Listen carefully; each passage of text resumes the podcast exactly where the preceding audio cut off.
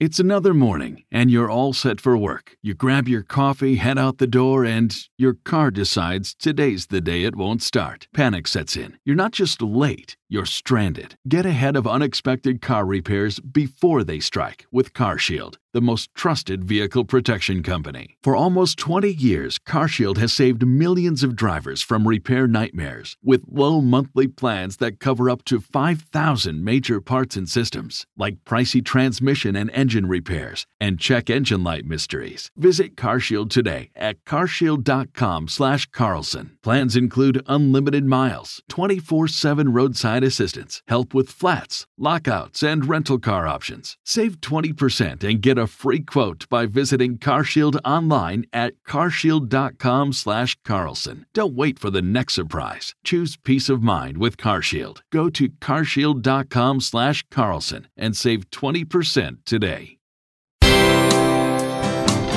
Bill O'Reilly here, and I'm warming up. Stand by for the O'Reilly Update Morning Edition. But first, on this Monday, I think I'm living in a bubble.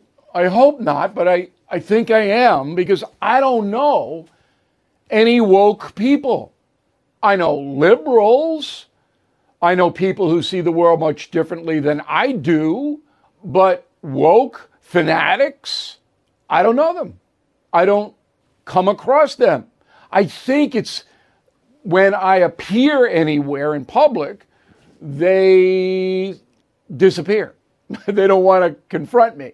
And I'll tell you why. I'm not mean, even if you are a woke zombie. I wouldn't be mean to you.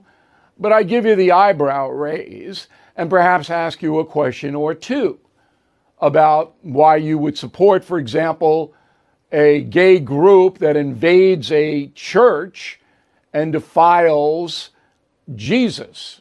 I would ask, do, why are you supporting that? As the Los Angeles Dodgers are. And I don't know if I could get a cogent answer. If you have one, please let me know, bill at billoreilly.com. But the point is that I don't come across these people, and I live in New York, just 20 miles out of Manhattan, where the wokesters are everywhere. But in my purview, they don't approach me and I don't see them. There are no drag shows that I know of on Long Island. So am I missing out? I don't think so. And I'm wide awake.